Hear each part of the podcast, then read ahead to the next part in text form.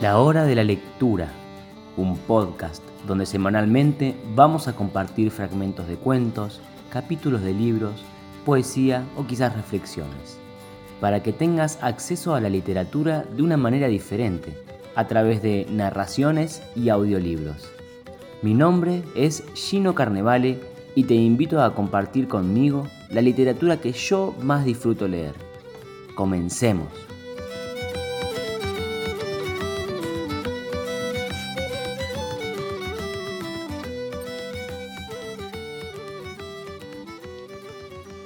Bienvenidos una vez más a un nuevo episodio de la hora de la lectura. Nos encontramos como cada semana en el ciclo de lectura de audiolibros de Tolkien y hoy nos toca compartir el capítulo 8 del libro sexto de El Retorno del Rey, el saneamiento de la comarca. Los cuatro hobbits llegan a la comarca y la encuentran un tanto cambiada. El puente del Brandivino está defendido por varios portones que le niegan la entrada Parece que alguien ha tomado el mando de la comarca y se ha hecho llamar el jefe, y ha creado numerosas leyes injustas. Y sin adentrarme más en el capítulo, dejaremos que el narrador nos sumerja en la aventura de la misión del anillo.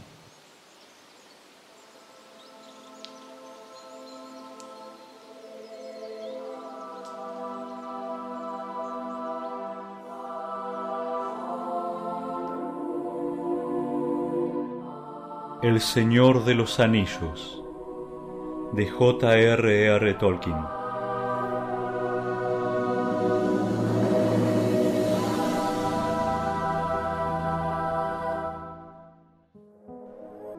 Libro sexto, capítulo 8 El saneamiento de la comarca Había caído la noche cuando empapados y rendidos de cansancio, los viajeros llegaron por fin al puente del Brandivino. Lo encontraron cerrado.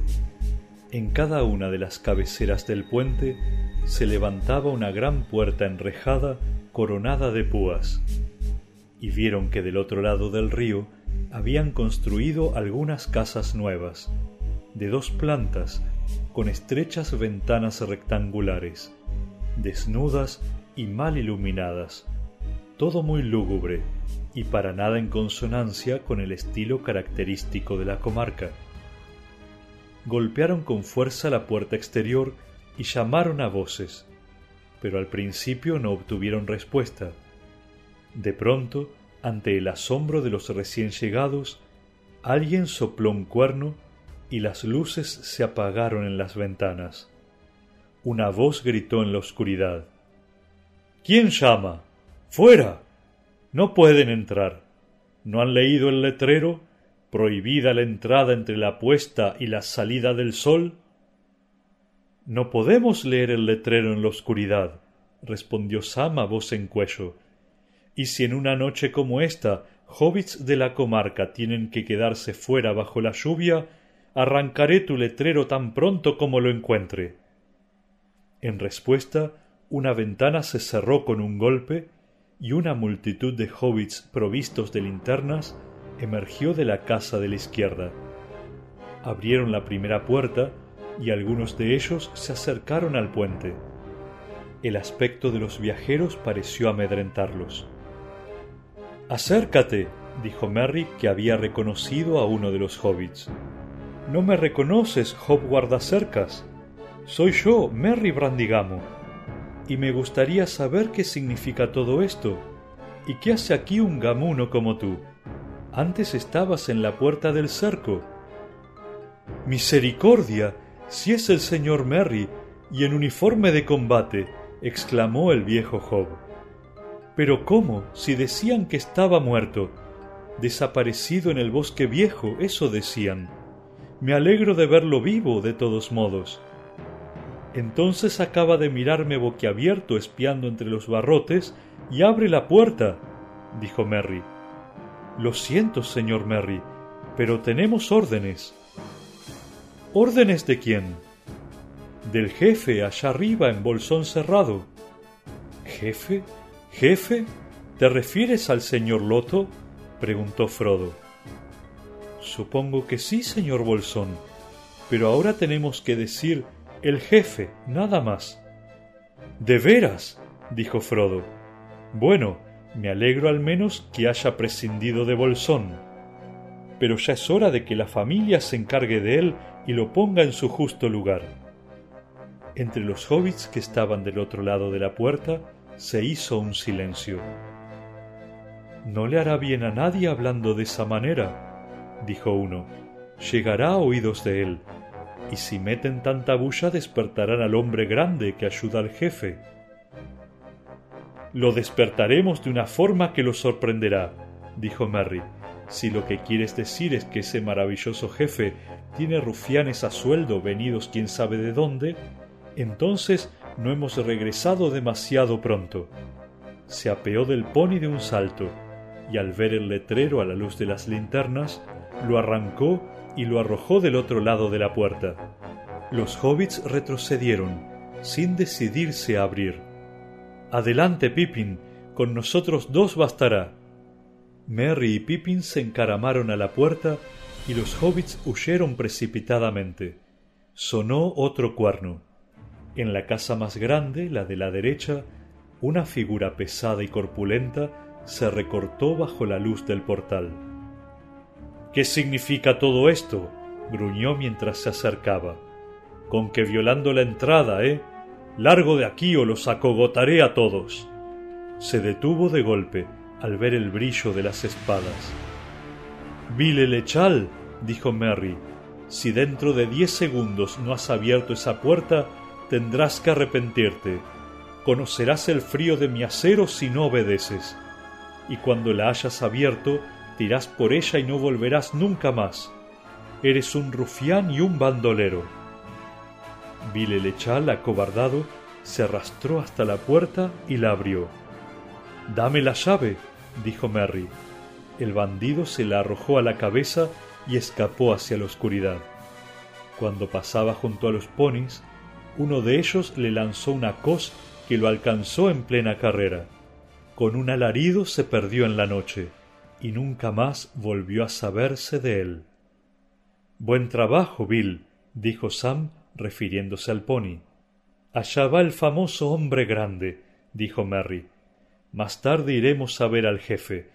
Lo que ahora queremos es alojamiento por esta noche, y como parece que han demolido la posada del puente para levantar este caserío tétrico, ustedes tendrán que acomodarnos.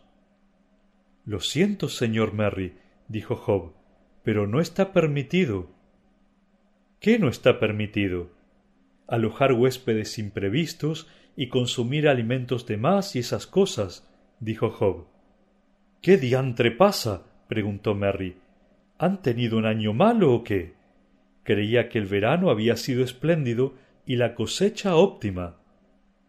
Bueno, sí, el año fue bastante bueno, dijo Job. Cultivamos mucho y de todo, pero no sabemos a dónde va a parar. Son esos recolectores y repartidores, supongo, que andan por aquí contando y midiendo y llevándoselo todo para almacenarlo. Es más lo que recolectan que lo que reparten, y la mayor parte de las cosas nunca las volvemos a ver. Oh, ya basta, dijo Pippin bostezando. Todo esto es demasiado fatigoso para mí esta noche. Tenemos víveres en nuestros sacos. Danos solo un cuarto donde echarnos a descansar. De todos modos será mejor que muchos de los lugares que hemos conocido. Los hobbits de la puerta todavía parecían inquietos, pues era evidente que se estaba quebrantando alguna norma. Pero era imposible tratar de contradecir a cuatro viajeros tan autoritarios, todos armados por añadidura, y dos de ellos excepcionalmente altos y fornidos. Frodo ordenó que volvieran a cerrar las puertas. De todos modos, parecía justificado montar guardia mientras hubiese bandidos merodeando. Los cuatro compañeros entraron en la casa de los guardianes y se instalaron lo más cómodamente que pudieron. Era desnuda e inhóspita, con un hogar miserable en el que el fuego siempre se apagaba. En los cuartos de la planta alta había pequeñas hileras de camastros duros y en cada una de las paredes un letrero y una lista de normas. Pippin los arrancó de un tirón. No tenían cerveza y muy poca comida, pero los viajeros compartieron lo que traían y todos disfrutaron de una cena aceptable. Y Pippin quebrantó la norma 4 poniendo en el hogar la mayor parte de la ración de leña del día siguiente. Bueno, ¿qué les parece si fumamos un poco mientras nos cuentan las novedades de la comarca? dijo. No hay hierba para pipa ahora, dijo Job, y la que hay se la han guardado los hombres del jefe. Todas las reservas parecen haber desaparecido. Lo que hemos oído es que carretones enteros de hierba partieron por el camino verde desde la cuaderna del sur a través del vado de Sarn. Eso fue al final del año pasado, después de la partida de ustedes pero ya antes la habían estado sacando en secreto de la comarca, en pequeñas cantidades. Ese loto. Cierra el pico, Job guardacercas. gritaron varios hobbits. Sabes que no está permitido hablar así. El jefe se enterará y todos nos veremos en figurillas. No tendría por qué enterarse de nada si algunos de los presentes no fueran soplones, respondió Job enfurecido. Ya está bien, ya está bien, dijo Sam. Es suficiente. No quiero saber nada más. Ni bienvenida, ni cerveza, ni hierba para pipa, y un montón de normas y de cháchara digna de los orcos. Esperaba descansar, pero por lo que veo tenemos afanes y problemas por delante. Vamos a dormir y olvidémonos de todo hasta mañana. Era evidente que el nuevo jefe tenía medios para enterarse de las novedades. Desde el puente hasta Bolsón Cerrado había unas cuarenta millas largas, pero alguien las había recorrido a gran velocidad, y Frodo y sus amigos no tardaron en descubrirlo. No tenían aún planes definidos, pero pensaban de algún modo en ir todos juntos a Cricaba y descansar allí un tiempo. Ahora, sin embargo, viendo cómo estaban las cosas, decidieron ir directamente a Hobbiton. Así pues, al día siguiente tomaron el camino y marcharon a un trote lento pero constante. Aunque el viento había amainado, el cielo seguía gris y el país tenía un aspecto triste y desolado. Pero al fin y al cabo era primero de noviembre, en las postrimerías del otoño. No obstante, les sorprendió ver tantos incendios y humaredas que brotaban desde muchos sitios en los alrededores. Una gran nube trepaba a lo lejos hacia el bosque cerrado. Al caer de la tarde llegaron a las cercanías de los Serranales, una aldea situada sobre el camino a unas veintidós millas del puente. Allí tenían la intención de pasar la noche. El leño flotante de los Serranales era una buena posada, pero cuando llegaron al extremo este de la aldea, encontraron una barrera con un gran letrero que decía Camino cerrado, y detrás de la barrera un nutrido pelotón de oficiales de la comarca provistos de garrotes y con plumas en los sombreros. Tenían una actitud arrogante y al mismo tiempo temerosa. ¿Qué es todo esto? dijo Frodo casi tentado de soltar la carcajada. Es lo que es, señor Bolsón, dijo el jefe de los oficiales un hobbit con dos plumas. Están ustedes arrestados por violación de puerta y por destrucción de normas, y por ataque a guardianes, y por transgresiones reiteradas, y por haber pernoctado en los edificios de la comarca sin autorización, y por sobornar a los guardias con comida. ¿Y qué más? dijo Frodo. Con esto basta para empezar, dijo el jefe de los oficiales de la comarca. Si usted quiere, yo podría agregar algunos motivos más, dijo Sam, por insultar al jefe, por tener ganas de estamparle un puñetazo en la facha granujienta y por pensar que los oficiales de la comarca parecen una tropilla de fantoches. Oiga, don, ya basta. Por orden del jefe, tienen que acompañarnos sin chistar. Ahora los llevaremos a del agua y los entregaremos a los hombres del jefe y cuando él se haya ocupado del caso podrán decir lo que tengan que decir. Pero si no quieren quedarse en las celdas demasiado tiempo, yo si fuera ustedes pondría punto en boca. Ante la decepción de los oficiales de la comarca, Frodo y sus compañeros estallaron en carcajadas. No sea ridículo, dijo Frodo. Yo voy a donde me place y cuando me da la gana. Y da la casualidad que ahora iba a Bolsón Cerrado por negocios. Pero si insisten en acompañarnos, bueno, es asunto de ustedes.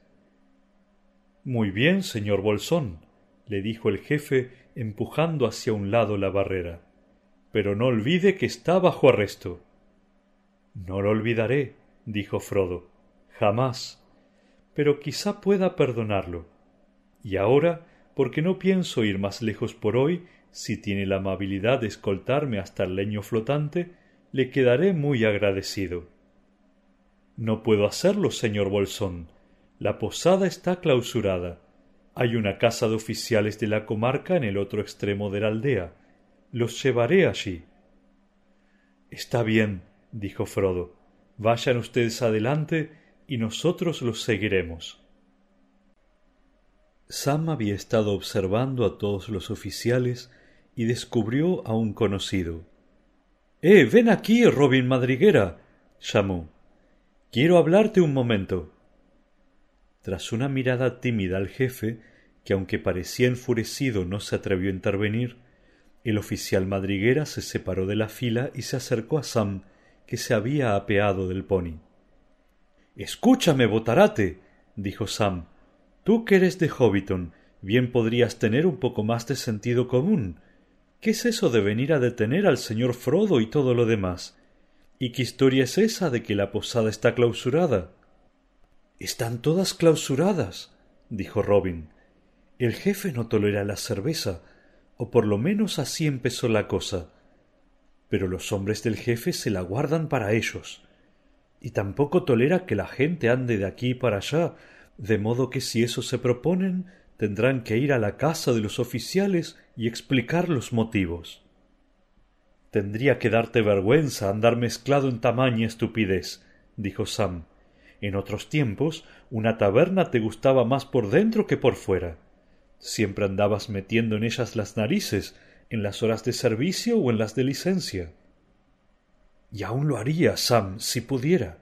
Pero no seas duro conmigo. ¿Qué puedo hacer? Tú sabes por qué me metí de oficial en la comarca hace siete años, antes que empezara todo esto. Me daba la oportunidad de recorrer el país y de ver gente, y de enterarme de las novedades, y de saber dónde tiraban la mejor cerveza. Pero ahora es diferente. Pero igual puedes renunciar, abandonar el puesto si ya no es más un trabajo respetable, dijo Sam. No está permitido, dijo Robin. Si oigo decir varias veces más no está permitido, dijo Sam, estallaré de furia. No lamentaría verlo, te lo aseguro, dijo Robin bajando la voz. Si todos juntos estalláramos de furia alguna vez, algo se podría hacer.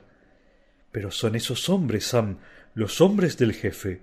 Están en todas partes, y si alguno de nosotros, la gente pequeña, trata de reclamar sus derechos, se lo llevan a las celdas a la rastra.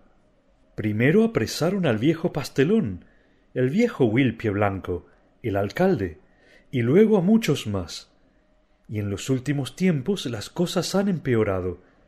Ahora les pegan a menudo. Entonces, ¿por qué haces lo que ellos te ordenan? le dijo Sam indignado. ¿Quién te mandó a los ranales? Nadie. Vivimos aquí en la casa grande de los oficiales. Ahora somos el primer pelotón de la cuaderna del Este. Hay centenares de oficiales de la comarca, y todavía necesitan más con todas estas nuevas normas. La mayor parte está en esto contra su voluntad, pero no todos. Hasta en la comarca hay gente a quien le gusta meterse en los asuntos ajenos y darse importancia, y todavía los hay peores. Hay unos cuantos que hacen de espías para el jefe y para sus hombres. Ah, fue así como se enteraron de nuestra llegada, ¿no? preguntó Sam. Justamente, nosotros ya no tenemos el derecho de utilizarlo, pero ellos emplean el viejo servicio postal rápido y mantienen postas especiales en varios lugares. Uno de ellos llegó anoche de surcos blancos con un mensaje secreto, y otro lo llevó desde allí. Y esta tarde se recibió un mensaje diciendo que ustedes tenían que ser arrestados y conducidos a Del Agua, no a las celdas directamente. Por lo que parece, el jefe quiere verlos cuanto antes. No estará tan ansioso cuando el señor Frodo haya acabado con él, dijo Sam. La casa de los oficiales de la comarca en los Ranales les pareció tan sórdida como la del puente. Era de ladrillos toscos y descoloridos, mal ensamblados, y tenía una sola planta, pero las mismas ventanas estrechas. Por dentro era húmeda e inhóspita, y la cena fue servida en una mesa larga y desnuda que no había sido fregada en varias semanas. Y la comida no merecía un marco mejor. Los viajeros se sintieron felices cuando llegó la hora de abandonar aquel lugar. Estaban a unas dieciocho millas de Del Agua y a las diez de la mañana se pusieron en camino. Y habrían partido bastante más temprano si la tardanza no hubiese irritado tan visiblemente al jefe de los oficiales. El viento del oeste había cambiado y ahora soplaba del norte, y aunque el frío habría recrudecido, ya no llovía. Fue una comitiva bastante cómica la que partió de la villa, si bien los contados habitantes que salieron a admirar el atuendo de los viajeros no parecían estar muy seguros de si les estaba permitido reírse. Una docena de oficiales de la comarca habían sido designados para escoltar a los prisioneros, pero Merry los obligó a caminar adelante y Frodo y sus amigos los siguieron cabalgando. Merry, Pippin y Sam, sentados a sus anchas, iban riéndose y charlando y cantando, mientras los oficiales avanzaban solemnes, tratando de parecer severos e importantes. Frodo, en cambio, iba en silencio y tenía un aire triste y pensativo. La última persona con quien se cruzaron al pasar fue un viejo campesino robusto que estaba podando un cerco. Hola, hola. gritó con sorna. Ahora, ¿quién ha arrestado a quién? Dos de los oficiales se separaron inmediatamente del grupo y fueron hacia el anciano. Jefe, dijo Merry, ordéneles a esos dos que vuelvan a la fila, si no quiere que yo me encargue de ellos. A una orden cortante del cabecilla, los dos hobbits volvieron malhumorados. Y ahora, adelante, dijo Merry, y a partir de ese momento los jinetes marcharon a un trote bastante acelerado como para obligar a los oficiales a seguirlos a todo correr. Salió el sol y a pesar del viento frío, pronto estaban sudando y resollando. En la piedra de las tres cuadernas se dieron por vencidos. Habían caminado casi catorce millas con un solo descanso al mediodía. Ahora eran las tres de la tarde Estaban hambrientos, tenían los pies hinchados y doloridos, y no podían seguir a ese paso. Y bien, tómense todo el tiempo que necesiten, dijo Merry. Nosotros continuamos. Adiós, Robin, dijo Sam. Te esperaré en la puerta del dragón verde, si no has olvidado dónde está. No te distraigas por el camino. Esto es una infracción, una infracción al arresto, dijo el jefe con desconsuelo, y no respondo por las consecuencias. Todavía pensamos cometer muchas otras infracciones, y no le pediremos que responda, dijo Pippin. Buena suerte. Los viajeros continuaron al trote, y cuando el sol empezó a descender hacia las quebradas blancas, lejanos sobre la línea del horizonte, llegaron a Del Agua y al gran lago de la villa y allí recibieron el primer golpe verdaderamente doloroso. Eran las tierras de Frodo y de Sam, y ahora sabían que no había en el mundo un lugar más querido para ellos. Muchas de las casas que habían conocido ya no existían. Algunas parecían haber sido incendiadas. La encantadora hilera de viejos agujeros hobbits en la margen norte del lago parecía abandonada, y los jardines que antaño descendían hasta el borde del agua habían sido invadidos por las malezas. Peor aún, había toda una hilera de lóbregas casas nuevas a orillas del lago, a la altura en que el camino a Hobbiton corría junto al agua. Allí antes había habido un sendero con árboles. Ahora todos los árboles habían desaparecido, y cuando miraron consternados el camino que subía a Bolsón Cerrado, vieron a la distancia una alta chimenea de ladrillos. Vomitaba un humo negro en el aire del atardecer. Sam estaba fuera de sí. Yo marcho adelante, señor Frodo, gritó. Voy a ver qué está pasando. Quiero encontrar al tío. Antes nos convendría saber qué nos espera, Sam, dijo Merry. Sospecho que el jefe ha de tener una pandilla de rufianes al alcance de la mano. Necesitaríamos encontrar a alguien que nos diga cómo andan las cosas por estos parajes.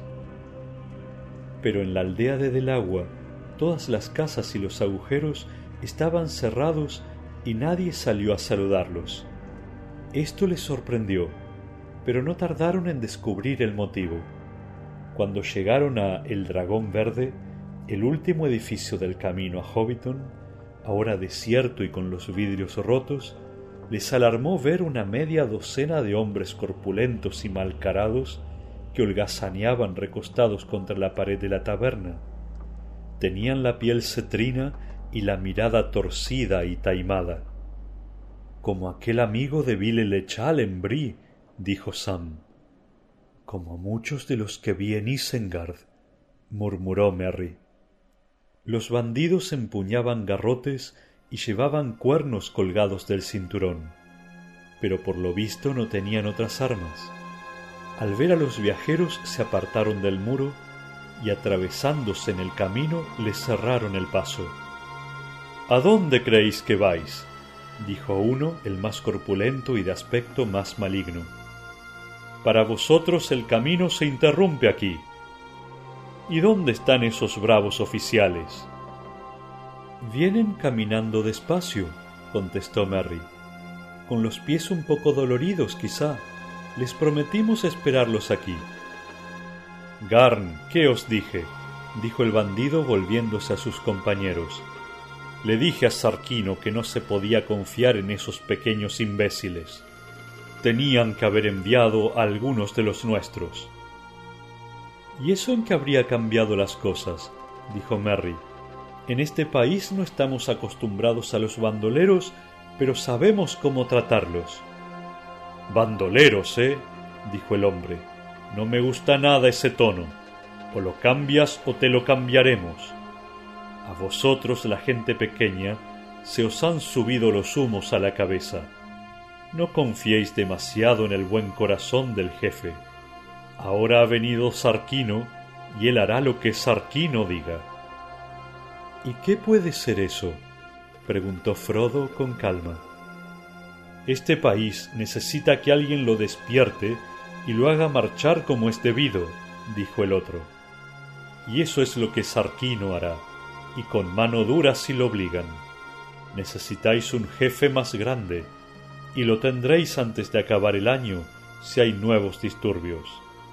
Entonces aprenderéis un par de cosas, ratitas miserables. Me alegra de veras conocer vuestros planes, dijo Frodo. Ahora mismo iba a hacerle una visita al señor Loto, y es muy posible que también a él le interese conocerlos. El bandido se echó a reír. Loto, los conoce muy bien, no te preocupes. Él hará lo que Sarquino diga. Porque si un jefe crea problemas, nosotros nos encargamos de cambiarlo. ¿Entiendes? Y si la gente pequeña trata de meterse donde no la llaman, sabemos cómo sacarlos del medio, ¿entiendes? Sí, entiendo, dijo Frodo. Para empezar, Entiendo que estáis atrasados, atrasados de noticias. Han sucedido muchas cosas desde que abandonasteis el sur. Tu tiempo ya ha pasado, y el de todos los demás rufianes. La torre oscura ha sucumbido, y en Gondor hay un rey. E Isengard ha sido destruida, y vuestro preciado amo es ahora un mendigo errante en las tierras salvajes. Me crucé con él por el camino. Ahora serán los mensajeros del rey los que remontarán el camino verde, no los matones de Isengard. El jefe le clavó la mirada y sonrió con sarcasmo. ¿Un mendigo errante de las tierras salvajes? ¿De veras? Pavonéate si quieres, renacuajo presumido. De todas maneras, no pensamos movernos de este amable país donde ya veis holgazaneado de sobra. Mensajeros del rey. Chasqueó los dedos en las narices de Frodo. Mira lo que me importa. Cuando vea uno, tal vez me fije en él.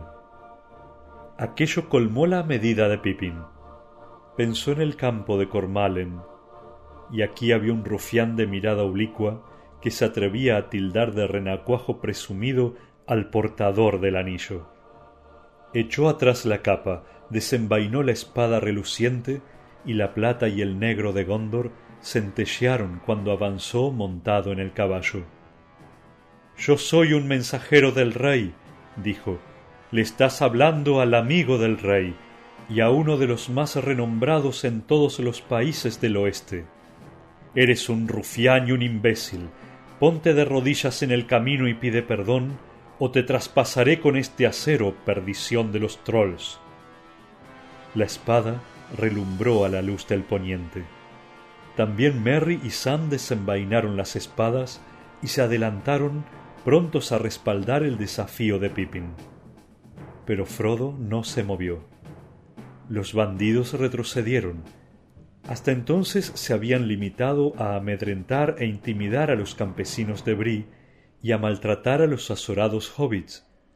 Hobbits temerarios de espadas brillantes y miradas torvas eran una sorpresa inesperada, y las voces de estos recién llegados tenían un tono que ellos nunca habían escuchado.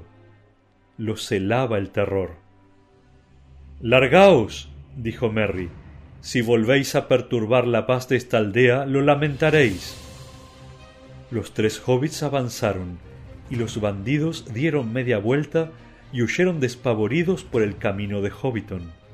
Pero mientras corrían, hicieron sonar los cuernos. Bueno, es evidente que no hemos regresado demasiado pronto, dijo Merry. Ni un día, tal vez demasiado tarde, al menos para salvar a Loto, dijo Frodo. Es un pobre imbécil, pero le tengo lástima. ¿Salvar a Loto? ¿Pero qué diantres quieres decir? preguntó Pippin. Destruirlo, diría yo. Me parece que tú no comprendes bien lo que sucede, Pippin, dijo Frodo. Loto nunca tuvo la intención de que las cosas llegaran a ese extremo. Ha sido un tonto y un malvado, y ahora está en una trampa. Los bandidos han tomado las riendas, recolectando, robando y abusando, y manejando o destruyendo las cosas a gusto de ellos, y en nombre de él. Y ni siquiera en nombre de él por mucho tiempo más. Y ahora es un prisionero en bolsón cerrado, y ha de estar muy atemorizado, me imagino tendríamos que intentar rescatarlo. Esto sí que es inaudito, exclamó Pippin.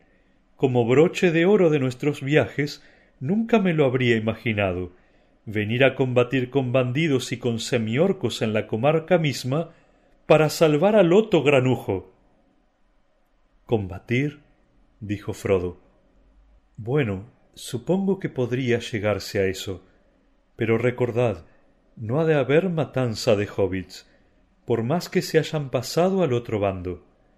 Que se hayan pasado de verdad, quiero decir, no que obedezcan por temor las órdenes de los bandidos. Jamás en la comarca un hobbit mató a otro hobbit con intención, y no vamos a empezar ahora. Y en la medida en que puede evitarse, no se matará a nadie. Así que conservad la calma hasta el final. Pero si hay muchos de estos bandidos, habrá lucha, dijo Merry. Con sentirte horrorizado y triste, no rescatarás a Loto, ni salvarás a la comarca, mi querido Frodo. No, dijo Pippin, no será tan fácil amedrentarlos de nuevo. Esta vez los tomamos por sorpresa. ¿Oíste sonar los cuernos? Es indudable que andan otros por las cercanías, y cuando sean más numerosos se sentirán mucho más audaces. Tendríamos que buscar algún sitio donde refugiarnos esta noche. Al fin y al cabo, no somos más que cuatro, aunque estemos armados. Se me ocurre una idea, dijo Sam. Vayamos a lo del viejo Tom Coto allá abajo, en el sendero del sur. Siempre fue de agallas, y tiene un montón de hijos que toda la vida fueron amigos míos. No, dijo Merry, no tiene sentido refugiarse. Eso es lo que la gente ha estado haciendo y lo que a los bandidos les gusta. Caerán sobre nosotros en pandilla, nos acorralarán y nos obligarán a salir por la fuerza, o nos quemarán vivos. No, tenemos que hacer algo y pronto. ¿Hacer qué? dijo Pippin.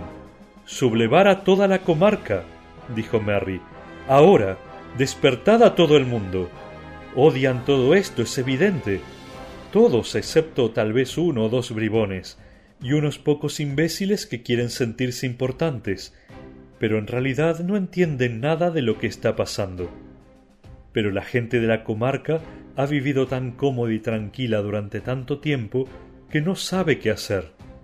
Sin embargo, una chispa bastará para encender los ánimos. Los hombres del jefe tienen que saberlo. Tratarán de aplastarnos y eliminarnos rápidamente. Nos queda muy poco tiempo. Sam, ve tú de una corrida a la granja de Coto si quieres. Es el personaje más importante de por aquí y el más decidido. Vamos, vamos. Voy a tocar el cuerno de Rohan y les haré escuchar una música como nunca en la vida han oído. Cabalgaron de regreso al centro de la aldea. Allí Sam dobló y partió al galope por el sendero que conducía al sur a la casa de los Coto. No se había alejado mucho cuando oyó de pronto la clara llamada de un cuerno que se elevaba vibrando. Resonó a lo lejos más allá de las colinas y de los campos, y era tan imperiosa aquella llamada que el propio Sam estuvo a punto de dar media vuelta y regresar a la carrera. El pony se encabritó y relinchó. Adelante, muchacho, adelante. le gritó Sam. Pronto regresaremos. Un instante después notó que Merry cambiaba de tono y el toque de alarma de los gamos se elevó, estremeciendo el aire. Despertad, despertad. Peligro, fuego, enemigos. Despertad, fuego, enemigos, despertad. Sam oyó a sus espaldas una bataola de voces y el estrépito de puertas que se cerraban de golpe. Delante de él se encendían luces en el anochecer, los perros ladraban, había rumor de pasos precipitados. No había llegado aún al final del sendero cuando vio al granjero Coto que corría a su encuentro con tres de sus hijos, el joven Tom, Alegre y Nick. Llevaban hachas y les cerraron el paso. No, no es uno de esos bandidos, dijo la voz grave del granjero. Por la estatura parece un hobbit, pero está vestido de una manera estrafalaria. ¡Eh! gritó. ¿Quién eres y a qué viene todo este alboroto? Soy Sam, Sam Ganji. Estoy de vuelta. El granjero Coto se le acercó y lo observó un rato en la penumbra. Bien, exclamó. La voz es la misma y tu cara no se ve peor de lo que era, Sam. Pero no te habría reconocido en la calle con esa vestimenta. Has estado por el extranjero, dicen. Te dábamos por muerto. Eso sí que no, dijo Sam, ni tampoco el señor Frodo. Está aquí con sus amigos, y esto mismo es la causa de todo el alboroto. Están sublevando a la población de la comarca Vamos a echar de aquí a todos esos rufianes y también al jefe que tienen. Ya estamos empezando. Bien, bien, exclamó el granjero Coto. Así que la cosa ha empezado al fin. De un año a esta parte me ardía la sangre, pero la gente no quería ayudar.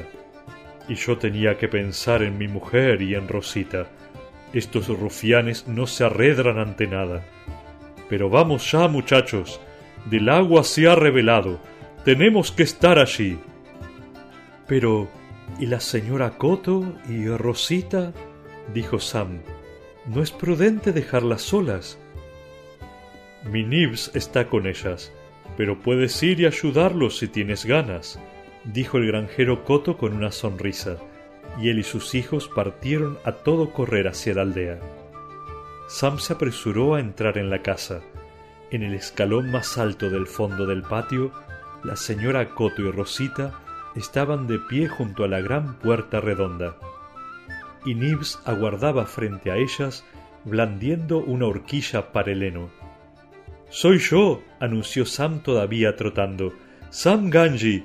Así que no trates de ensartarme, Nibs. De todos modos, llevo puesta una cota de malla. Se apeó del pony de un salto y trepó los escalones. Los Coto lo observaron en silencio. Buenas noches, señora Coto, dijo Sam. Hola, Rosita. Hola, Sam, dijo Rosita. ¿Por dónde has andado? Decían que habías muerto, pero yo te he estado esperando desde la primavera. Tú no tenías mucha prisa, ¿no es cierto? Tal vez no, respondió Sam sonrojándose. Pero ahora sí la tengo. Nos estamos ocupando de los bandidos y tengo que volver con el señor Frodo. Pero quise venir a echar un vistazo, a ver cómo estaba la señora Coto y tú, Rosita. Estamos bien, gracias, dijo la señora Coto, o al menos estaríamos bien si no fuese por esos rufianes. Bueno, vete, dijo Rosita, si has estado cuidando al señor Frodo todo este tiempo, ¿cómo se te ocurre dejarlo solo ahora, justo cuando las cosas se ponen más difíciles? Aquello fue demasiado para Sam. O necesitaba una semana para contestarle, o no le decía nada. Bajó los escalones y volvió a montar el pony. Pero en el momento en que se disponía a partir, Rosita llegó corriendo. Luces muy bien, Sam, dijo. Vete ahora, pero cuídate y vuelve en cuanto hayas arreglado cuentas con los bandidos. Sam regresó y encontró en pie a toda la villa.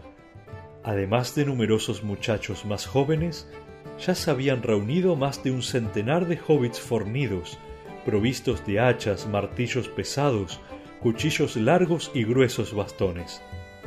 Y algunos llevaban arcos de caza, y continuaban llegando otros de las granjas vecinas. Algunos de los aldeanos habían encendido una gran hoguera, solo para animar la velada y porque era además una de las cosas prohibidas por el jefe. Las llamas trepaban cada vez más brillantes a medida que avanzaba la noche. Otros, a las órdenes de Merry, estaban levantando barricadas a través del camino a la entrada y a la salida de la aldea. Cuando los oficiales de la comarca se toparon con la primera barricada, quedaron estupefactos. Pero tan pronto como vieron que las cosas pintaban mal, la mayoría se quitó las plumas y se plegó a la revuelta. Los otros huyeron furtivamente. Sam encontró a Frodo y a sus amigos junto al fuego, discurriendo con el viejo Tom Coto y rodeados de una multitud de gente de Del Agua que los miraba con admiración. Y bien, ¿cuál es el próximo movimiento? dijo el granjero Coto. No sé decirlo, respondió Frodo, hasta tanto no tenga más información. ¿Cuántos son los bandidos? Es difícil saberlo, dijo Coto. Andan siempre aquí y allá yendo y viniendo. A veces hay cincuenta en las barracas, allá en lo alto del camino a Hobbiton, pero salen de correrías a robar y a recolectar, como ellos dicen. De todos modos, rara vez hay menos de una veintena alrededor del jefe, como lo llaman. Y él está en bolsón cerrado, o estaba, pero ya no sale. En realidad, Nadie lo ha visto desde hace unas dos semanas, pero los hombres no dejan que nadie se acerque. Pero Hobbiton no es el único lugar en que están acuartelados, ¿no? dijo Pippin.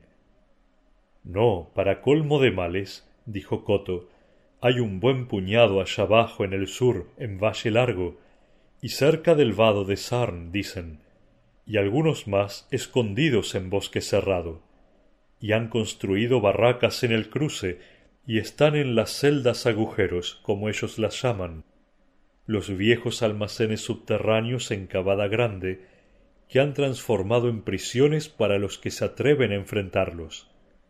Sin embargo, estimo que no hay más de trescientos en toda la comarca, y tal vez menos. Podemos dominarlos si nos mantenemos unidos. ¿Tienen armas? preguntó Merry. Látigos, cuchillos y garrotes, suficiente para el sucio trabajo que hacen, al menos eso es lo que han mostrado hasta ahora, dijo Coto, pero sospecho que sacarán a relucir otras en caso de lucha. De todos modos, algunos tienen arcos. Han matado a uno o dos de los nuestros. Ya ves, Frodo, dijo Merry, sabía que tendríamos que combatir. Bueno, ellos empezaron la matanza. No exactamente, dijo Coto. O en todo caso no fueron ellos los que empezaron con las flechas. Los Tuk empezaron. ¿Se da cuenta, señor Peregrin? El padre de usted nunca lo pudo tragar al tal loto desde el principio. Decía que si alguien tenía derecho a darse aires de jefe a esta hora del día, era el propio Zain de la comarca, y no ningún advenedizo. Y cuando Loto le mandó a los hombres, no hubo modo de convencerlo. Los Tuk son afortunados. Ellos tienen esas cavernas profundas allá en las colinas verdes, los grandes Smials y todo eso, y los bandidos no pueden llegar hasta allí, y los Tuk no los dejan entrar en sus tierras. Si se atreven a hacerlo, los persiguen. Los Tuk mataron a tres que andaban robando y merodeando. Desde entonces los bandidos se volvieron más feroces y ahora vigilan de cerca las tierras de los Tuk. Ya nadie entra ni sale de allí. ¡Un hurra por los Tuk! gritó Pippin. Pero ahora alguien tendrá que entrar. Me voy a los Smials. ¿Alguien desea acompañarme a Alforzada?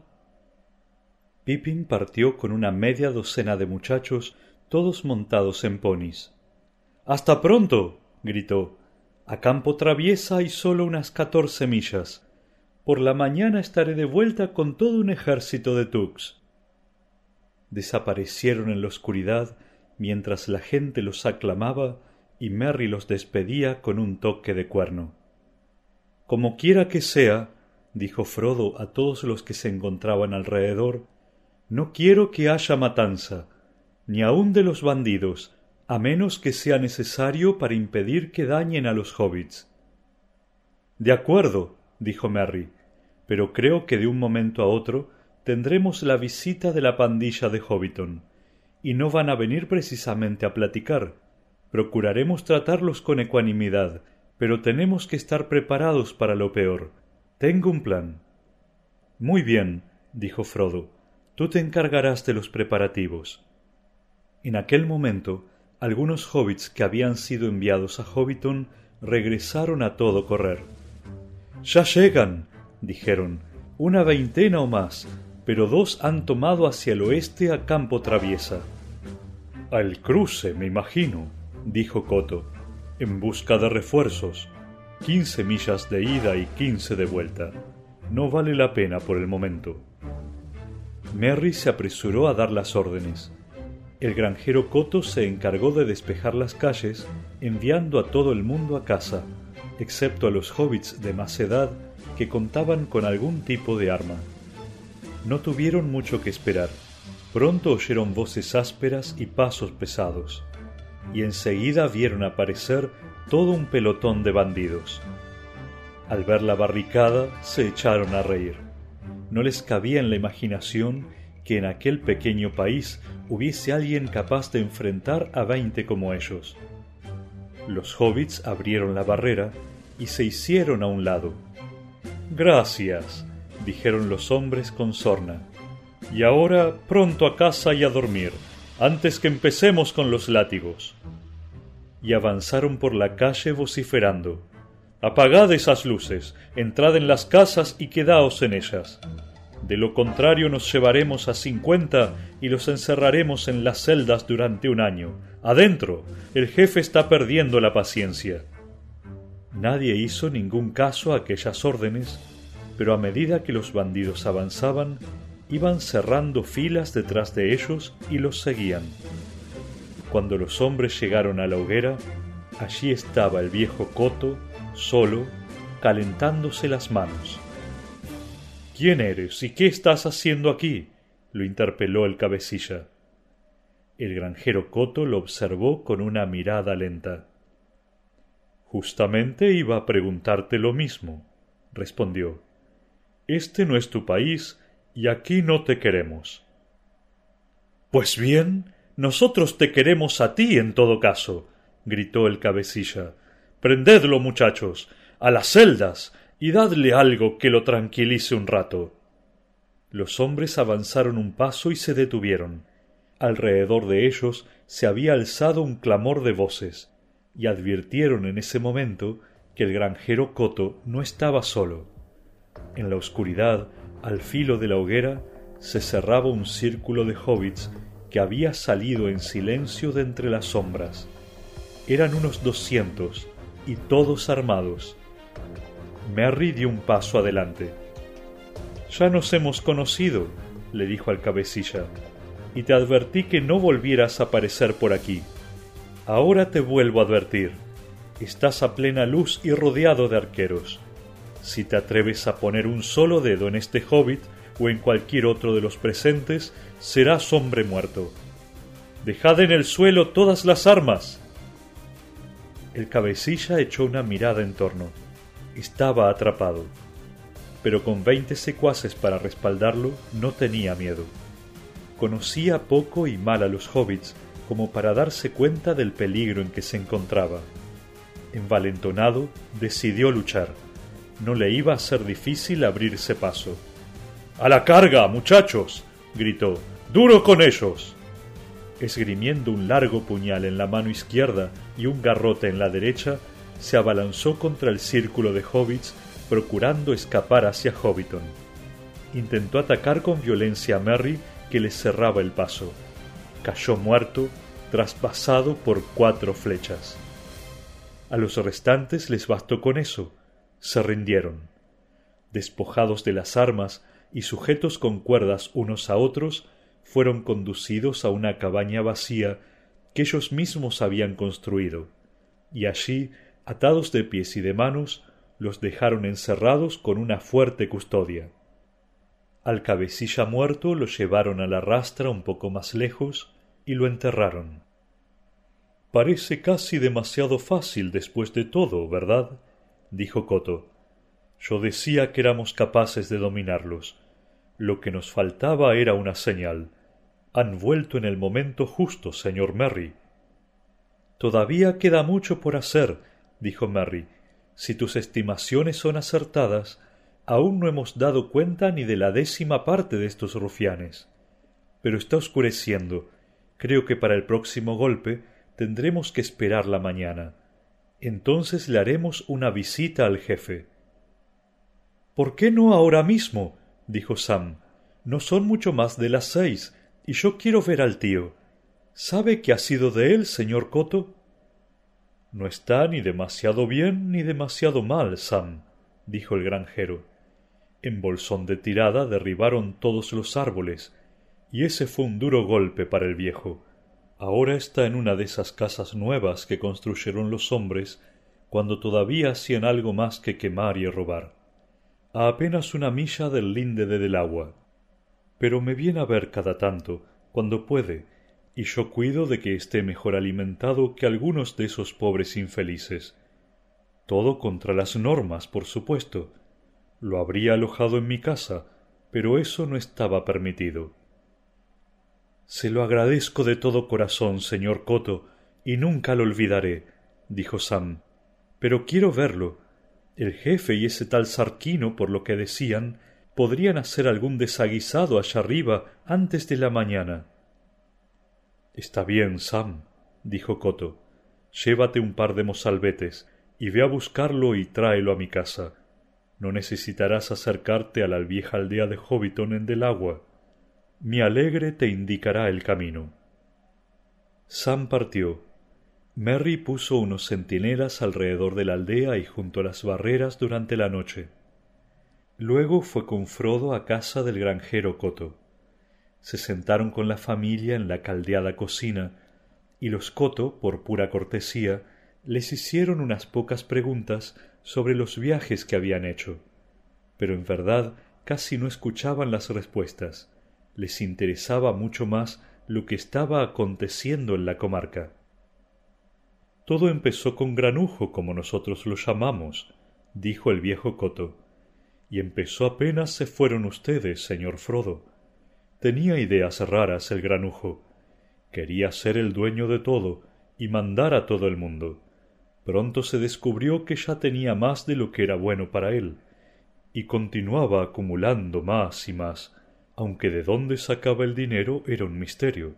Molinos y campos de cebada y tabernas y granjas y plantaciones de hierba para pipa.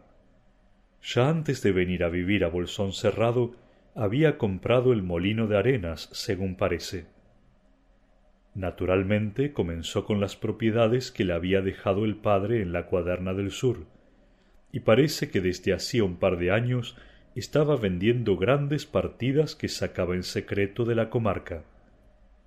Pero a fines del año pasado se atrevió a mandar carretones enteros, y no sólo de hierba. Los víveres comenzaron a escasear y el invierno se acercaba. La gente estaba furiosa, pero él sabía cómo responder, y empezaron a llegar hombres y más hombres, bandidos casi todos, y algunos se llevaban las cosas en grandes carretas, y otros se quedaban.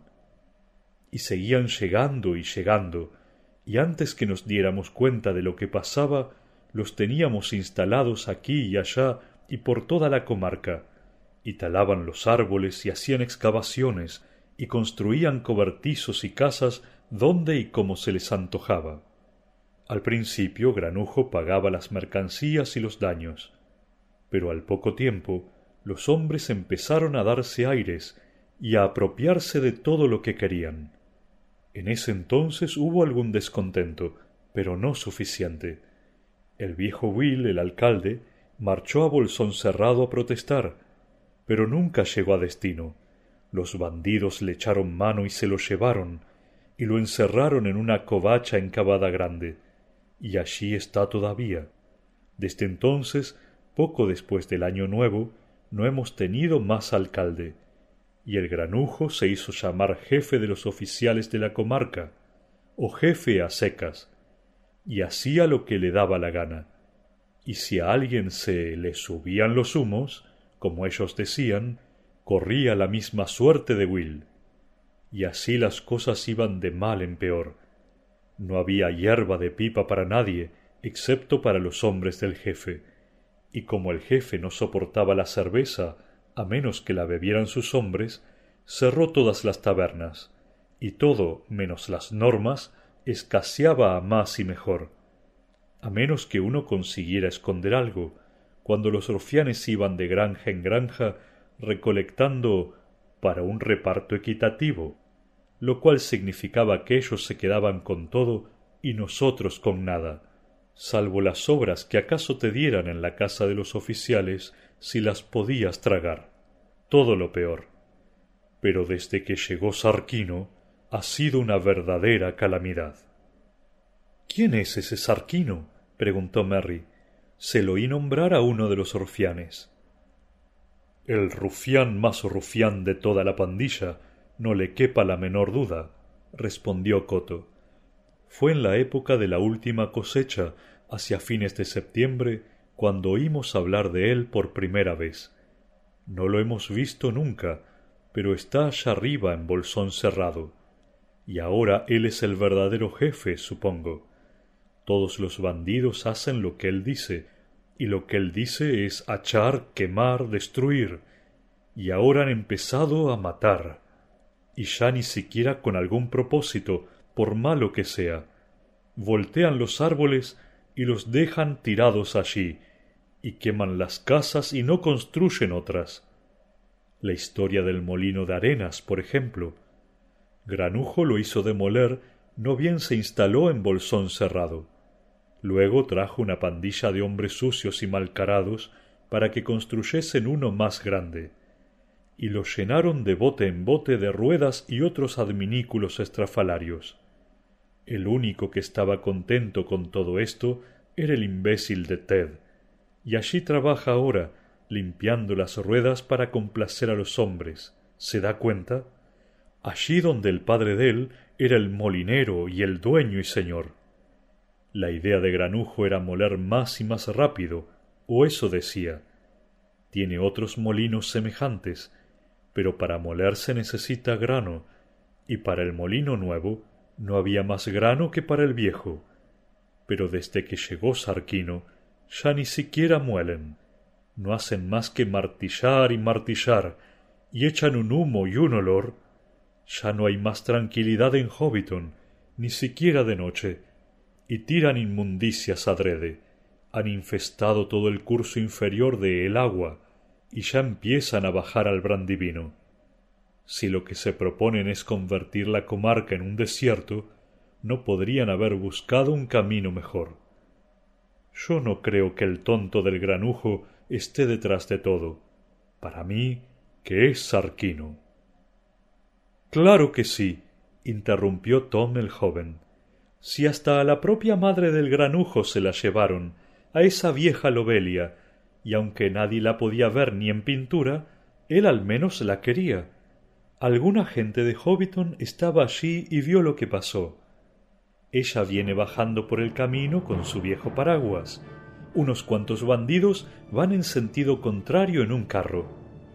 ¿Se puede saber a dónde van? ella dice. A Bolsón Cerrado, ellos dicen. ¿A hacer qué? ella dice a construir barracones para Sarquino, ellos dicen. ¿Con el permiso de quién? ella dice. De Sarquino, ellos dicen. Así que quítate del medio, vieja bruja. Sarquino les voy a dar yo, ladrones sucios, rufianes, ella dice, y alza el paraguas contra el jefe casi el doble de su altura. Y se la llevaron, a la rastra hasta las celdas, y a su edad. Se han llevado a otros a quienes en verdad echamos de menos, claro pero no es posible negarlo. Ella mostró más coraje que muchos. En medio de esta conversación entró Sam como una tromba acompañado por el tío. El viejo Gamgee no parecía muy envejecido, pero estaba un poco más sordo. Buenas noches, señor Bolsón, dijo. Me alegro de veras de verlo de vuelta sano y salvo. Pero tenemos una cuentita pendiente, como quien dice usted y yo, si me permite el atrevimiento. No tenía que haber venido a Bolsón Cerrado, siempre lo he dicho. Allí empezaron todas las calamidades, y mientras usted andaba vagamundeando por ahí en países extraños, a la casa de hombres negros, allá arriba en las montañas, por lo que me dice mi Sam, si bien no aclara para qué, vinieron y socavaron Bolsón de tirada y estropearon todas mis patatas. Lo siento mucho, señor Gamgee, dijo Frodo, pero ahora estoy de vuelta y haré cuanto pueda por reparar los errores. Bien, eso sí que es decir bien las cosas, dijo el tío. El señor Frodo Bolsón es un verdadero gentil hobbit. Siempre lo he dicho, piense lo que piense de otros que llevan el mismo nombre, con el perdón de usted. Y espero que mi Sam se haya comportado bien y satisfactoriamente. Más que satisfactoriamente, señor Gamgee, respondió Frodo. En verdad, si usted puede creerlo, es ahora una de las personas más famosas en todas las tierras, y se están componiendo canciones que narran sus hazañas, desde aquí al mar y más allá del río Grande. Sam se ruborizó, pero le echó a Frodo una mirada de gratitud, porque a Rosita le brillaban los ojos y le sonreía. Cuesta un poco creerlo, dijo el tío. aunque puedo ver que ha frecuentado extrañas compañías. ¿Qué pasó con la ropa de antes? ¿Por qué toda esta ferretería, por muy durable que sea, no me gusta nada? A la mañana siguiente, la familia Coto y todos sus huéspedes estuvieron en pie a primera hora. Durante la noche no hubo novedades, pero era evidente que no tardarían en presentarse otros problemas. Al parecer allá arriba, en Bolsón cerrado, no queda un solo rufián, dijo Coto, pero la pandilla de El Cruce aparecerá de un momento a otro. Después del desayuno llegó un mensajero que vino cabalgando desde las tierras de Tuc. Estaba de muy buen humor. El Zain ha sublevado toda la campiña, dijo, y la noticia corre como fuego en todas direcciones. Los bandidos que vigilaban nuestras tierras, los que escaparon con vida, han huido hacia el sur, y el Zain ha salido a perseguirlos, manteniendo a raya al grueso de la banda, pero ha enviado de regreso al señor Peregrin con toda la gente de que pudo prescindir. La noticia siguiente fue menos favorable. Merry, que había pasado la noche afuera, llegó al galope a eso de las diez.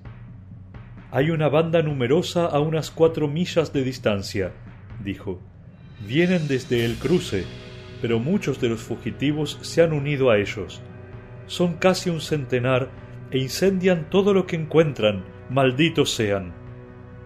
Ah, estos no se van a detener a conversar. Matarán si pueden, dijo el granjero Coto. Si los Tuk no llegan más pronto, lo mejor será que nos pongamos a cubierto y ataquemos sin discutir. Habrá un poco de lucha antes que se arregle todo esto, señor Frodo. Es inevitable. Pero los Tuk llegaron más pronto. Aparecieron al poco rato un centenar, y venían en formación, desde Alforzada y las colinas verdes, con Pippin a la cabeza. Merry contaba ya con una jovitería fornida y lo bastante numerosa como para enfrentar a los bandidos. Los batidores informaron que la pandilla se mantenía unida. Sabían que la población rural en pleno se había sublevado y no cabía duda de que venían decididos a sofocar sin miramientos el foco mismo de la rebelión en Delagua pero por crueles y despiadados que fueran, no había entre ellos un jefe experto en las artes de la guerra, y avanzaban sin tomar precauciones. Merry elaboró rápidamente sus planes. Los bandidos llegaron pisoteando ruidosamente por el camino del este, y sin detenerse tomaron el camino de Delagua, que por un trecho trepaba entre barrancas altas coronadas de setos bajos. Al doblar un recodo, a unas doscientas yardas del camino principal, se toparon con una poderosa barricada levantada con viejos carretones puestos boca abajo. Tuvieron que detenerse. En el mismo momento se dieron cuenta de que los setos que flanqueaban el camino por ambos lados estaban atestados de hobbits, y detrás de ellos varios hobbits empujaban otros carretones que habían mantenido ocultos en un campo cerrándoles de este modo la salida. Una voz habló desde lo alto. Y bien, han caído en una trampa, dijo Merry. Lo mismo les sucedió a los bandidos de Hobbiton, y uno ha muerto, y los restantes están prisioneros. Depongan las armas. Luego retrocederán veinte pasos y se sentarán en el suelo. Cualquiera que intente escapar será hombre muerto. Pero los rufianes no iban a dejarse amilanar con tanta facilidad. Unos pocos obedecieron, aunque asusados por los insultos de sus compañeros, reaccionaron inmediatamente.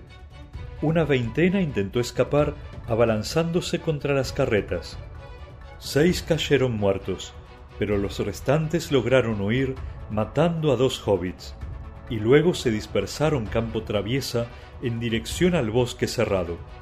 Otros dos cayeron mientras corrían. Merry lanzó un potente toque de cuerno y otros le respondieron a la distancia. No irán muy lejos, dijo Pippin. Todos estos campos están llenos de cazadores hobbits. Atrás, los hombres atrapados en el sendero trataban de escalar la barricada y las barrancas. y los hobbits tuvieron que matar a unos cuantos con las flechas o con las hachas. Pero algunos de los más vigorosos y más encarnizados consiguieron salir por el oeste y más decididos ahora a matar que a escapar, atacaron ferozmente. Varios hobbits cayeron y los restantes empezaron a flaquear cuando Merry y Pippin, que se encontraban en el flanco este, irrumpieron de improviso y se lanzaron contra los rufianes. Merry mató con sus propias manos al cabecilla, un bruto corpulento de mirada torcida que parecía un orco gigantesco. Luego replegó sus fuerzas, encerrando a los últimos remanentes de la pandilla en un amplio círculo de arqueros. Al fin la batalla terminó. Casi setenta bandidos yacían sin vida en el campo, y doce habían sido tomados prisioneros. Entre los hobbits hubo diecinueve muertos y unos treinta heridos. A los rufianes muertos los cargaron en carretones, los transportaron hasta un antiguo arenal de las cercanías y los enterraron. El arenal de la batalla lo llamaron desde entonces. Los hobbits caídos fueron sepultados todos juntos en una tumba en la ladera de la colina, donde más tarde levantarían una gran lápida rodeada de jardines. Así concluyó la batalla de Delagua, año 1419, la última librada en la comarca y la única desde la batalla de los Campos Verdes en 1147 en la lejana Cuaderna del Norte. Por consiguiente, aunque por fortuna costó pocas vidas, hay un capítulo dedicado a ella en el libro rojo, y los nombres de todos los participantes fueron inscritos en una lista y aprendidos de memoria por los historiadores de la comarca. De esa época viene el considerable incremento de la fama y la fortuna de los Coto, pero a la cabeza de la lista figuran en todas las versiones los nombres de los capitanes Meriadoc y Peregrine. Frodo había estado presente en la batalla, pero no había desenvainado la espada, preocupado sobre todo en impedir que los hobbits exacerbados por las pérdidas matasen a aquellos adversarios que ya habían depuesto las armas. Una vez la batalla concluida y encomendadas las tareas que seguirían, Merry, Pippin y Sam se reunieron con él y cabalgaron de regreso en compañía de los Coto. Comieron un almuerzo tardío y entonces Frodo dijo con un suspiro Bueno, supongo que es hora de que nos ocupemos de el jefe. Sí, y cuanto antes mejor, dijo Merry, y no seas demasiado blando. Él es el responsable de haber traído a la comarca a esos rufianes, y de todos los males que han causado. El granjero Coto reunió una escolta de unas dos docenas de hobbits fornidos. Porque eso de que no quedan más rufianes en Bolsón Cerrado es una mera suposición, dijo. No sabemos. Se pusieron en camino a pie. Frodo, Sam, Merry y Pippin encabezaban la marcha. Fue una de las horas más tristes en la vida de los hobbits. Allí, delante de ellos, se erguía la gran chimenea, y a medida que se acercaban a la vieja aldea, en la margen opuesta de el agua, entre la doble hilera de sórdidas casas nuevas que flanqueaban el camino, veían el nuevo molino en toda su hostil y sucia fealdad, una gran construcción de ladrillos ahorcajada sobre las dos orillas del río, cuyas aguas emponzoñaba con efluvios humeantes y pestilentes. Y a lo largo del camino de del agua todos los árboles habían sido talados. Un nudo se les cerró en la garganta cuando atravesaron el puente y miraron hacia la colina. Ni aun la visión de Sam en el espejo los había preparado para ese momento. La vieja alquería de la orilla occidental había sido demolida y reemplazada por hileras de cobertizos alquitranados. Todos los castaños habían desaparecido. Las barrancas y los setos estaban destrozados. Grandes carretones inundaban en desorden un campo castigado y arrasado. Bolsón de tirada era una bostezante cantera de arena y piedra triturada. Más arriba, Bolsón cerrado se ocultaba detrás de unas barrancas. ¡Lo han derribado! gritó Sam. ¡Han derribado el árbol de la fiesta! Señaló el lugar donde se había alzado el árbol a cuya sombra Bilbo había pronunciado el discurso de despedida. Yacía seco en medio del campo.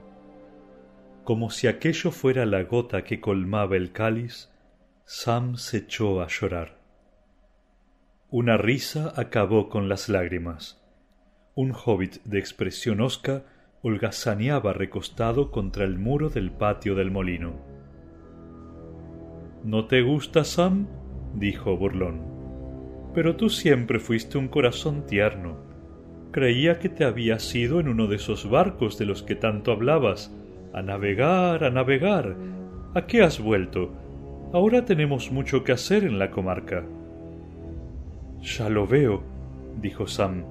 No hay tiempo para lavarse, pero sí para sostener paredes. Escuche, señor Arenas, yo tengo una cuenta que ajustar en esta aldea, y no venga a alargarla con burlas, o le resultará demasiado salada para su bolsillo. Ted Arenas escupió por encima del muro. Garn, dijo, no puedes tocarme, soy amigo del jefe, pero él te tocará a ti, te lo aseguro, si te atreves a abrir la boca otra vez. No pierdas más tiempo con ese tonto, Sam, dijo Frodo. Espero que no sean muchos los hobbits que se han convertido en esto. Sería una desgracia mucho mayor que todos los males que han causado los hombres. Eres un sucio y un insolente, Arenas, dijo Merry, y tus cálculos te han fallado. Justamente subíamos a la colina a desalojar a tu adorado jefe. De los hombres ya hemos dado cuenta. Ted abrió la boca para responder y quedó boquiabierto, porque acababa de ver la escolta que a una señal de Merry avanzaba por el puente. Entró como una flecha en el molino y volvió a salir. Traía un cuerno y lo sopló con fuerza. Ahórrate el aliento, dijo Merry riendo. Yo tengo uno mejor.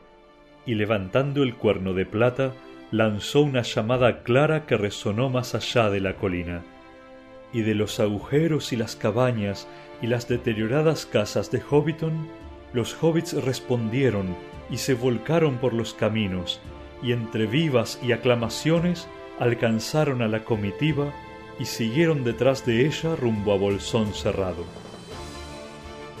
En lo alto del sendero todos se detuvieron, y Frodo y sus amigos siguieron solos.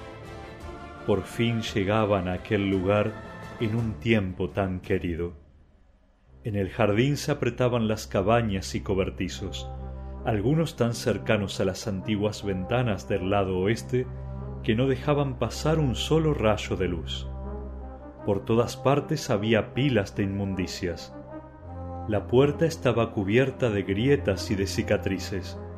La cadena de la campanilla se bamboleaba suelta y la campanilla no sonaba.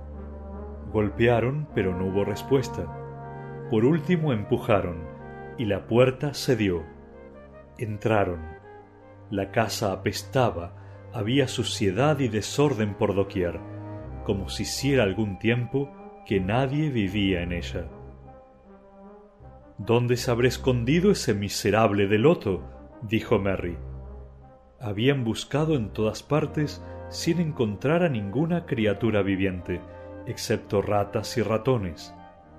¿Les pedimos a los otros que registren las barracas? Esto es peor que Mordor, dijo Sam. Mucho peor en un sentido.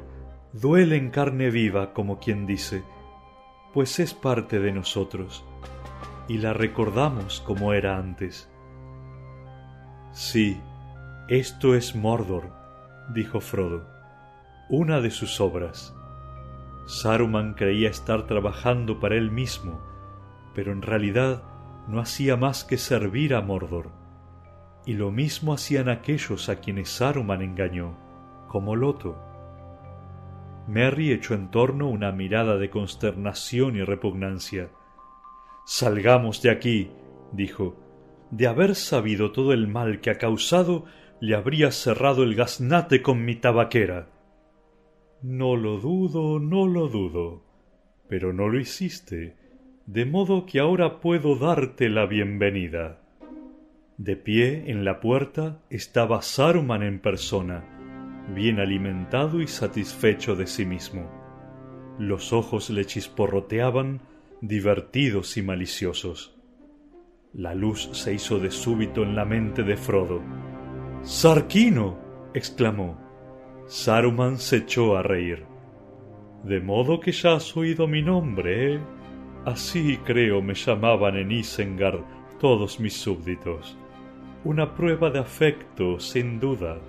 Pero parece que no esperabas verme aquí.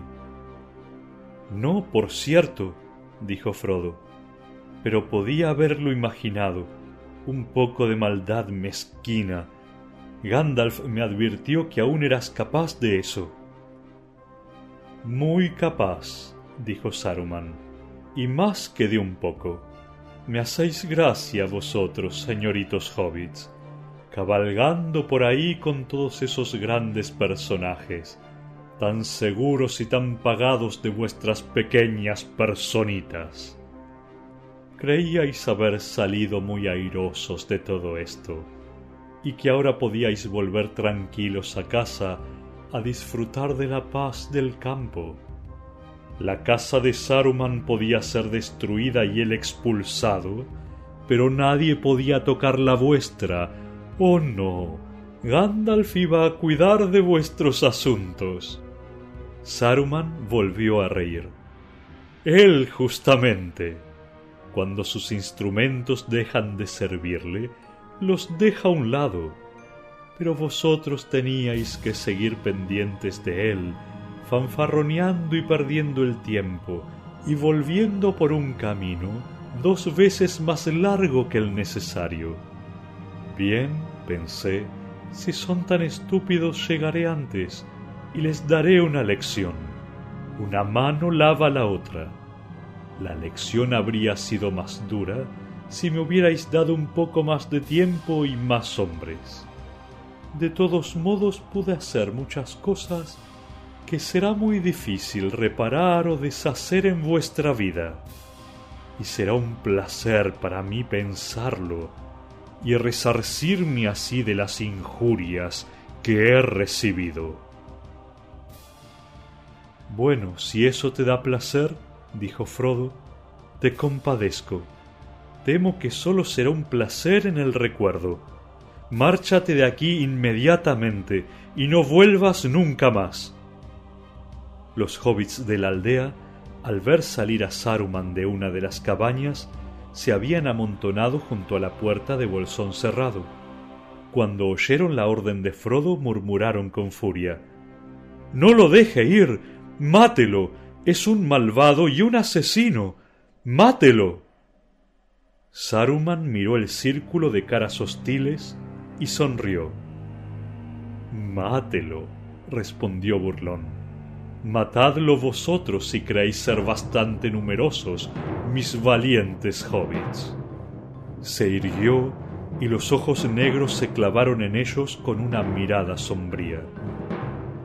Mas no penséis que al perder todos mis bienes, perdí también todo mi poder. Aquel que se atreva a golpearme será maldecido y si mi sangre mancha la comarca, la tierra se marchitará y nadie jamás podrá curarla. Los hobbits retrocedieron, pero Frodo dijo, No le creáis, ha perdido todo su poder, menos la voz que aún puede intimidaros y engañaros si le prestáis atención. Pero no quiero que lo matéis, es inútil pagar venganza con venganza Márchate de aquí, Saruman, y por el camino más corto. Serpiente, serpiente. gritó Saruman, y de una de las cabañas vecinas, arrastrándose como un perro, salió lengua de serpiente. De nuevo a los caminos, serpiente, dijo Saruman. Estos delicados amigos y señoritos nos echan otra vez a los caminos. Sígueme. Saruman se volvió como si fuera a partir, y lengua de serpiente lo siguió arrastrándose. Pero en el momento en que Saruman pasaba junto a Frodo, un puñal le centelleó en la mano y lanzó una rápida estocada. La hoja rebotó contra la oculta cota de malla y se quebró con un golpe seco. Una docena de hobbits, con Sam a la cabeza, se abalanzaron con un grito y derribaron al villano. No, Sam, dijo Frodo, no lo mates, ni aún ahora. No me ha herido. En todo caso, no deseo verlo morir de esta manera inicua.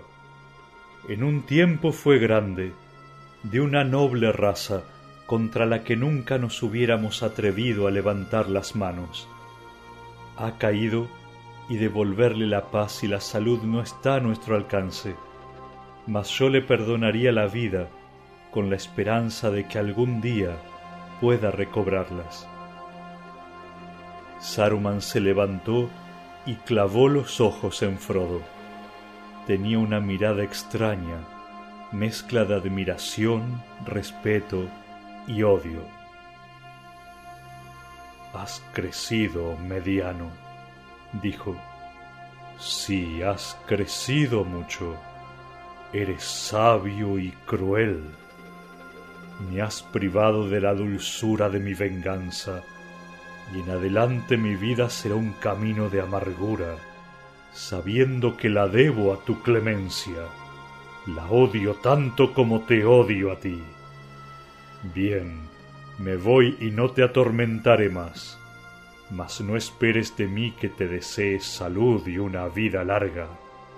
No tendrás ni una ni otra pero eso no es obra mía. Yo solo te lo auguro. Se alejó mientras los hobbits se apartaban para que pasase, pero los nudillos les palidecían al apretarlos sobre las armas. Lengua de serpiente titubeó y luego siguió a su amo. Lengua de serpiente, llamó Frodo. No es preciso que lo sigas. Que yo sepa, tú no me has hecho ningún mal. Podrás tener reposo y alimento aquí por algún tiempo, hasta que estés más fuerte y puedas seguir tu verdadero camino. Lengua de serpiente se detuvo y se volvió a mirarlo, casi decidido a quedarse. Saruman dio media vuelta. Ningún mal, graznó. ¡Qué esperanza! Cuando sale de noche furtivamente es sólo para contemplar las estrellas, pero no y preguntar a alguien dónde estaba escondido el pobre lozo. Tú lo sabes, ¿no es verdad, serpiente? ¿Se lo vas a decir? Lengua de serpiente se encogió y gimió. No, no. Entonces yo se lo diré, dijo Saruman. Serpiente mató a vuestro jefe, mis pobres amiguitos, a vuestro buen pequeño patrón. ¿No es verdad, serpiente? Lo apuñaló mientras dormía, creo. Lo enterró, espero, aunque últimamente Serpiente ha pasado mucha hambre. No, Serpiente no es bueno en realidad. Mejor será que lo dejéis en mis manos. En los ojos rojos de lengua de serpiente apareció una mirada de odio salvaje. Tú me dijiste que lo hiciera. Sisió. Saruman lanzó una carcajada. Y tú haces lo que Sarquino te dice, siempre, ¿verdad, serpiente? Pues bien, ahora te dice sígueme. Y mientras el otro se arrastraba, le lanzó un puntapié a la cara y echó a andar. Pero algo se quebró en ese instante. Lengua de serpiente se irguió de pronto y sacó un puñal que llevaba escondido. Gruñendo como un perro, saltó sobre la espalda de Saruman y tirándole la cabeza hacia atrás, le hundió la hoja en la garganta. Luego, con un aullido, echó a correr sendero abajo. Antes que Frodo pudiera recobrarse ni pronunciar una sola palabra, tres arcos hobbits silbaron en el aire y lengua de serpiente se desplomó sin vida. Ante el espanto de todos, alrededor del cadáver de Saruman se formó una niebla gris, que subió lentamente a gran altura como el humo de una hoguera, mientras una figura pálida y amortajada asomaba sobre la colina. Vaciló un instante de cara al poniente, pero una ráfaga de viento sopló desde el oeste y la figura se dobló y con un suspiro se deshizo en nada. Frodo miró el cadáver con horror y piedad, y de pronto le pareció ver en él largos años de muerte, y el rostro marchito se contrajo y se transformó en jirones de piel sobre una calavera horrenda. Levantando el manto sucio que se extendía junto al cadáver, Frodo lo cubrió y se alejó. Y he aquí el final, dijo Sam. Un final horrible, y no desearía haberlo visto, pero es una liberación. Y el final definitivo de la guerra, espero, dijo Merry. También yo lo espero, dijo Frodo suspirando. El golpe definitivo. Pero pensar que ha caído aquí, a las puertas mismas de Bolsón cerrado, en medio de todas mis esperanzas y todos mis temores, jamás imaginé nada semejante. Y yo no diré que es el fin hasta que hayamos arreglado este desbarajuste, dijo Sam con aire sombrío. Y eso nos llevará mucho tiempo y trabajo.